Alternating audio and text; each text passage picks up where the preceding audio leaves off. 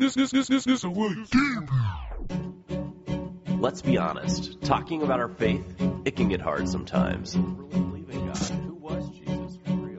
Sometimes we get caught up in the world. But now, the world will have to get caught up in us. We're here to talk about it. We're here to talk about our real faith. We're here to talk about the real God. For unapologetic apologetics everywhere, welcome to Tactical Faith Radio.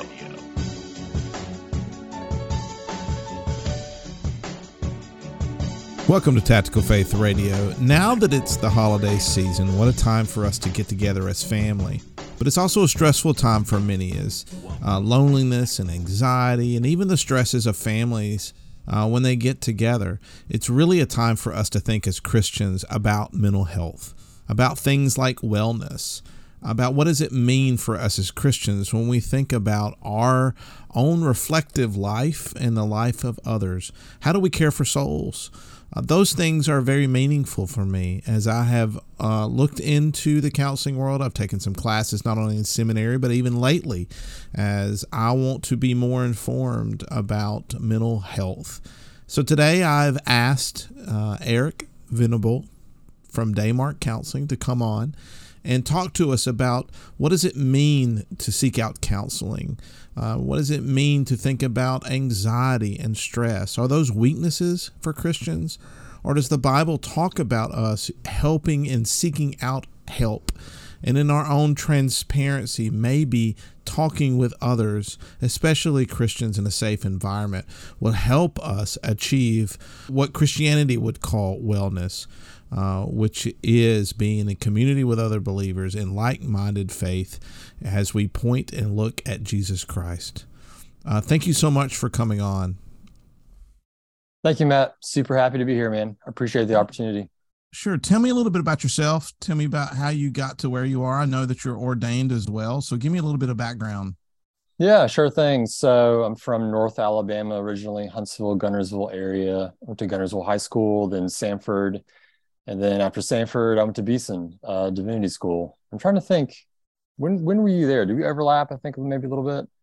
I'm not going to give my age. I'm not so, going to give it away. It was two. I was there from 2003 to 2007. Yeah, yeah, yeah, yeah. We were in there the same time. Yeah. So I graduated uh, 2004 from Samford, then I graduated 2007 from Beeson. So yeah, we would have been there back in the day so then after that, I did, uh, I was a pastor at Riverwood Presbyterian Church in Tuscaloosa for a little while. It's a PCA church. Did, did kind of youth and family ministry for a number of years. Then I went to Western Colorado for a brief amount of time, just under a year, uh, to do a solo pastor gig. Then I came back to Birmingham and I've been doing Daymark now for about five, five and a half years, something like that. Uh, the director, Gordon Bowles, he's a great guy. He and I go way back. He did my wedding and my premarital counseling a long time ago now. So I've had a connection to Daymark for a number of years and feel super blessed to be able to do what I do. I love my job. I love being able to walk alongside people and speak truth and love to people in a variety of circumstances. A lot of times, those circumstances involve significant struggles and suffering um, and sin and a variety of other things. So you're ordained, but you're also a counselor. What kind of counselor are you? Yeah, I do Christian counseling, you know, in a variety of kind of settings. Um, I see kind of general depression, anxiety stuff, but also grief counseling, marriage counseling. Uh, one of the areas that I do a lot of work with is with men with kind of sexual brokenness issues. That's an issue I'm really passionate about, and I think the church especially just needs a lot of help with. Um, I think it's a real epidemic in our day and age, and I think it's only going to uh, it's not going to get any easier for sure. You know, as as the culture heads the way it's heading, I think. So maybe that's something we can go a little deeper in at another time. That would that, that's definitely something I think that would be worthwhile for for us to to dive into. But specifically about Daymark, what what is it that Daymark does to let's just say a, a pastor just doesn't do it as church? Yeah, we, there's some overlap for sure, right? I mean, we're having spiritual conversations with people about who God is and how God's love meets people in the specifics of of where they are. So definitely, there would be some overlap, uh, but definitely some of my specific training, especially in the areas of addiction or marriage counseling, might be more tailored to some specific, you know, issues that pastors would see some of, but I kind of see it week in week out. Um, so that would be some of the differences, you know, between myself and say a, a, a solid counseling you get in a church. Um, Is there yeah, any difference between what you do and what a secular counselor does? There would be, yeah. I mean, again, there's some overlap between us and other places in town that do good counseling work. Uh, but we are explicitly Christian in our missions. That's one of the things about Daymark that I think is unique that I really love, is that we really seek to connect the gospel to whatever counseling context you know that we're, that we're in. So we're constantly thinking about people and problems through the lens of Scripture and through, really through the lens of who Jesus is and what Jesus does in the lives of His people, how Jesus comes to His people in the specific places where we find ourselves, whether that's uh, emotional struggles, a spiritual battle, uh, a mental health issue, or a specific sin that's just very discouraging. So, really, kind of the gospel focus of Daymark is one of the things that I think would would make what we do kind of unique uh, in terms of the general counseling world in Birmingham. Do you think things have changed? I know 20 years ago, uh, let's just go back even 30 years ago. We're in high school in the 90s. Yeah. Um, the the thought of growing up like I did in the 80s and in the early 90s and talking about my struggles as a young man. Uh, I, not, I'm not saying I found this often, um, but there was, uh, I kind of grew up in a, in a culture that would say things to me as, well, you're just gonna have to take it like a man, or yeah. you just kind of suppress, oh, sure. Um, yeah. anxieties and struggles. I didn't really think about counseling as something that would be helpful in my life until way on into my adult life. Um, you think that was that a cultural issue for the South? Is that a church issue? Um, is that getting better? Yeah, it's a super interesting question. Uh, yeah, maybe. I mean, definitely, it's interesting. I think about sort of the the demographics of people who come specifically like how old people usually are. And by and large, I do think a younger generation maybe has a little less stigma associated with counseling. Uh, I see some people maybe they're 50 and above, but that's not super common. And I do think for a lot of people, even a lot of church people, there's a huge sense of stigma or even shame associated with going to see a counselor, right? So for a number of people, this idea that that you're going to see a counselor the assumption is things must be really bad, you know, mm-hmm. in your in your life. Like you've exhausted all their options, mm-hmm. and counseling is like your last ditch effort to try to save the marriage, or to try to get help before something really terrible happens. Um, so I'm encouraged. I do think culturally, like counseling is is more acceptable than I think it used to be. But it's interesting because I do think uh, in a lot of churches, you know, religion can very easily become something that we use to hide pain and to hide uh, yeah. try to hide from our own sin even right? I mean i do think marx is on to something when he called religion an opiate for the masses and i think that's true in a lot of contexts sadly enough. Even in christian circles we use religious language to try to hide from the parts of life that hurt the most.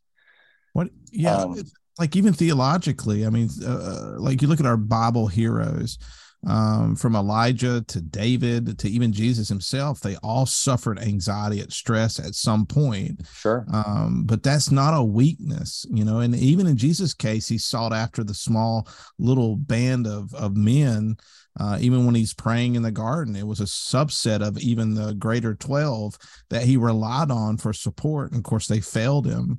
Um, so, can you talk a little bit about that? I mean, theologically and biblically, I mean, wh- where do you see counseling? Is it a discipleship thing?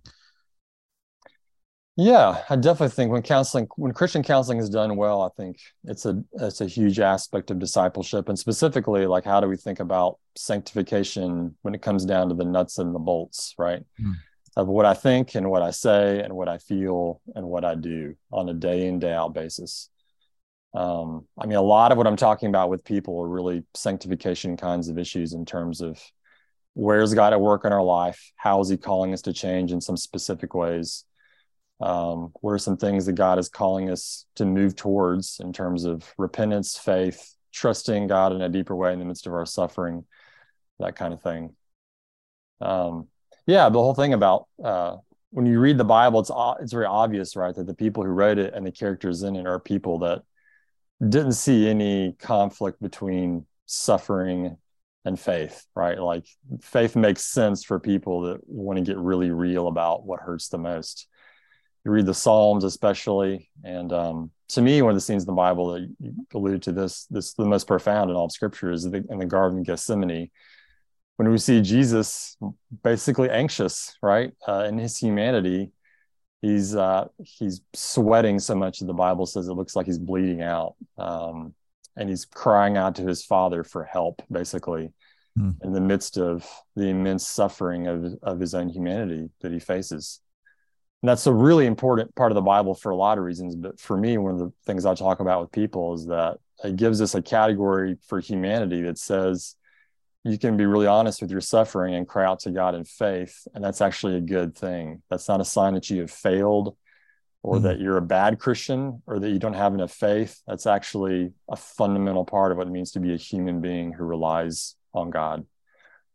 Yeah. Uh, so part of, you know, a, a buddy of mine um, who is a lawyer here in Birmingham, Alabama, always talks about in order to engender trust in a person, you have to have transparency and a commitment yeah. to truth. Yeah. Um, I would assume part of our reluctance, and maybe you can tell me I'm wrong or not, part of our, part of our reluctance to be proactive with counseling is we don't want to be transparent.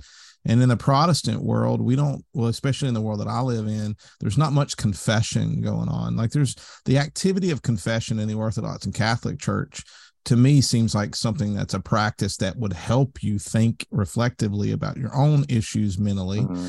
uh, but also gives you an opportunity to talk to somebody uh, do you see transparency as a as an issue for people like maybe most people are just not willing to be totally honest with themselves to others Oh, yeah, for sure, man, for sure. No, it's a huge part. It's a huge part of my job. I mean, week in, week yeah. out, I'm trying to get people to be honest with themselves and with God and with others about what is actually happening in your life. You know. So what are um, you what are you seeing as big issues in the church right now in terms of counseling that just somebody like me to be I guess to be educated on to when because now I'm I'm I am to the point where if I see somebody and they're close to me, I'm I'm always telling them, hey, I, mental health is important. You need to go find somebody to talk to. Um, are, are, there sure signs as Christians with even unbelievers where if we get close to somebody, we can say, hey, um maybe you i mean you don't want to clinically say you have depression. I mean that's a clinical thing that a physician probably needs to help and be a part of. But can you give us just equip us with something that we can see in others where we're where it's an opportunity to to get into their life and say hey you know uh, you need to call daymark you know? Yeah. know yeah yeah. Is that a hard conversation to have? Yeah for sure it is. But i think what you said a second ago is so huge about i mean if you start with your own vulnerability right? People are going to start opening up to you about their own pain when they realize that it's safe for them to do that. When they mm-hmm. realize they're not going to be shamed when they do that. When they realize that you're a person that struggles just like they they do. Huh. that you're not coming from this position of standing over them uh, accusing them in some way or telling them they're defective because they need help right? Sure. Um, and women are good i mean i'm i'm about to broad brush here. Um, it seems to me that a lot of women are really good at opening it up. It's a whole different thing to talk about men's mental health. Uh, sure. Uh, they're, yeah. just two totally not different things, but they come they come with their own complications. Uh, and me as a man and you as a man, I'm I'm just constantly thinking about the world I came out of, which was to push down those things as if they're weaknesses. That's right. Uh, Shame you know, and weakness for a lot of people, for a lot of men, are fused together in ways that are very destructive. Yeah, and I have a friend of mine, a real close friend of mine, who's you know been kind of that voice in my ear over the last twenty years about guilt and how guilt and shame in the church has been used to really kind of keep people quiet. And uh, even though I think guilt in a lot of ways shows if we can reflect on our own mistakes and sin, it can be a tool to help us towards mental health. Um, but he's one of the reasons why he's you know well that, that's another issue but one i just think it's it's it's interesting that guilt and shame can be used uh, by the you know can be used for a negative um so i guess again I, am going to go back to your statement C- can you help equip me or even to others that might be listening to me what what are some things to think about especially during the holiday season on ourselves and others that might be clear signs that we need we just need some help. Yeah. Um yeah, when you see people isolate themselves, I think that's a big deal, right? We're made for community, we're made for connection. Mm-hmm. One of the most important statements in the Bible is when God tells Adam it's not good for man to be alone, right? That's a that's very good. profound statement. That's not just about marriage, but it's about every human being on earth and how you're just made for relationship. So I'm a big believer that evil strategy is always to isolate you from people, right, who care about you. And then when that happens, evil's going to jump on your head, right, and go for the jugular. It's going to hurt you bad. Wow. So any, anytime, right, we're isolating ourselves in the midst of our pain or our sin, it's a dangerous spiritual place to be. So I think uh, when you see people do that, we need to love people enough to to go after them in a loving way. To just say, "Hey, it seems like you've really kind of cut yourself off. It seems like you don't not really responsive when we talk. Uh, you seem really withdrawn is there something going on right um, that you want to talk about? And just pursuing people in that kind of way. Um, that might be one place i think i would start um, to help people um, and then just be honest about your own story right? I mean again if you're honest and open about your own suffering you're just making it so much easier for somebody else to volunteer you know their own struggle with their pain um, wow. and ask for help.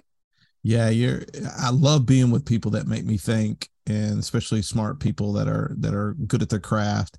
I mean, you br- bringing up the the Garden of Gethsemane is such such a perfect image. If you have the God man who's seeking out his friends for his own anxiety, I sure. mean, if he's willing to be open and that transparent about the essentially struggling not even the night before one of the the greatest event in human history if he's willing to open up how much more should we be open sure yeah yeah to, to seeking out to seeking out help.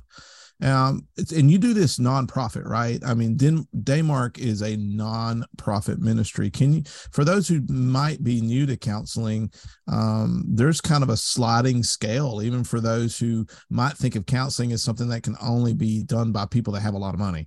You know, Daymark, yeah. it seems to me, has a mission to reach out to everybody. Is that correct?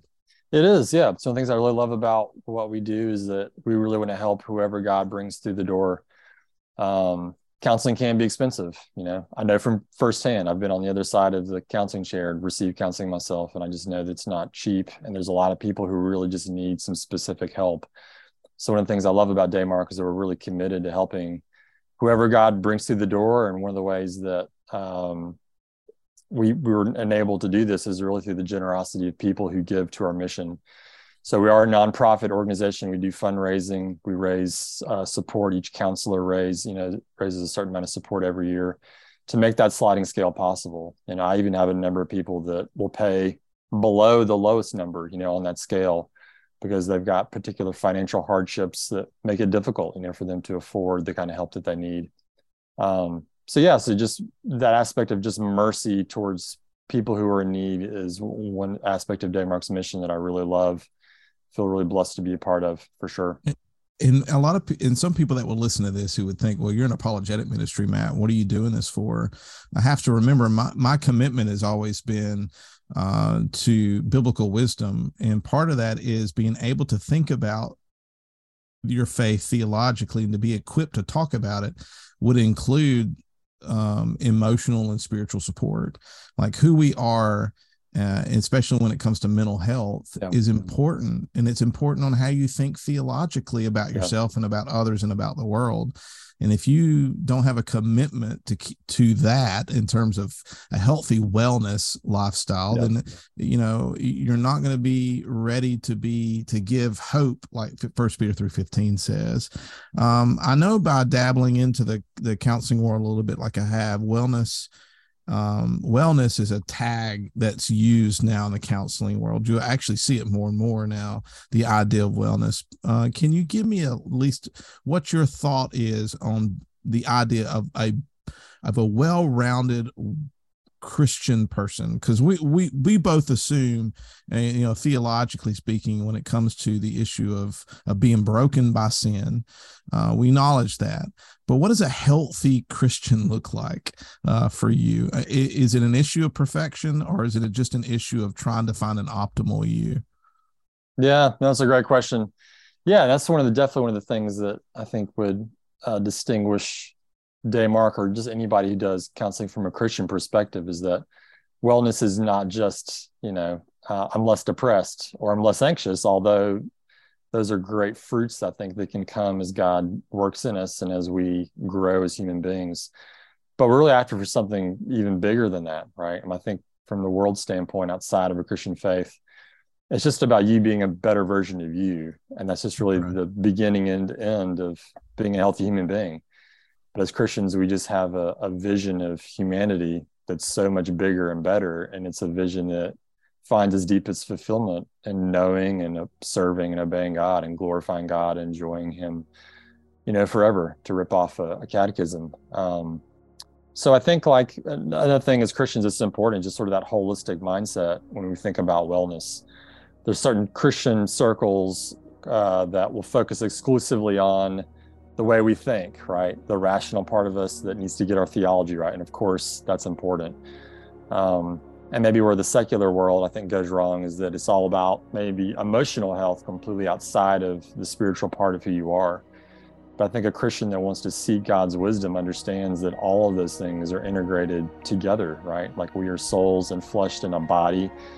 So the physical body matters. Your what's happening chemically in your body matters. That's important. Um, whether we're oriented toward, towards God or away from Him really matters. The things that you feel and say and do also really matters. So it's all uh, it's all connected basically. And that's one of the things of counseling that I think is really important is to have kind of that holistic vision for a human being and not to exclusively focus on just one particular aspect to the detriment of all these other parts of your own humanity.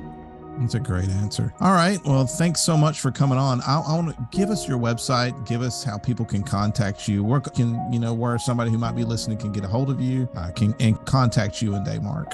Yeah, sure thing. So our website super easy. Daymark D A Y M A R K counseling.com is our main site. Uh, my email address is just my first name, Eric, E R I C, at daymarkcounseling.com. Thanks for coming on. We, we look forward to having you on again. And uh, Merry Christmas to you and yeah. yours and Happy New Year.